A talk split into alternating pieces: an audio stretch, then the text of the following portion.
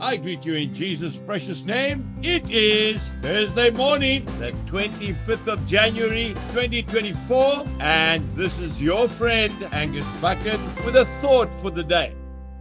We start off in the book of Isaiah, chapter 33, and I'm reading verse 2.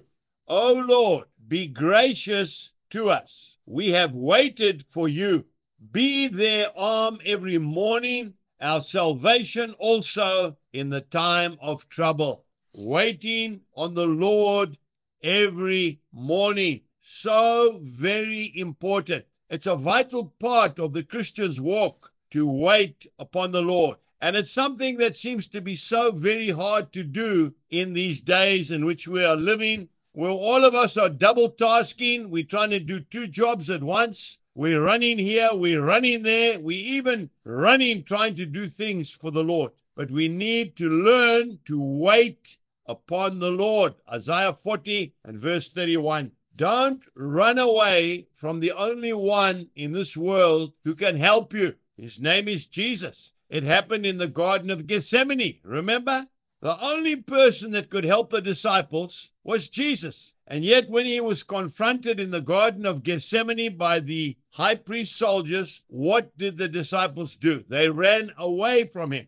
You know, the Lord said to Peter in the garden, Could you not watch for me one hour? And he didn't, kept going back to sleep. You and I need to learn to wait upon the Lord. Moses waited for no less than 40 years in the desert before the Lord called him to go and release the Israelites from slavery. Joshua was the same. He served Moses for 40 years and then walked with him for 40 years. And at 80 years old, he then took the children of Israel across the Jordan River into the land of milk and honey. Jesus himself waited upon the Lord for 30 years before he performed a ministry that lasted for three years and changed the world.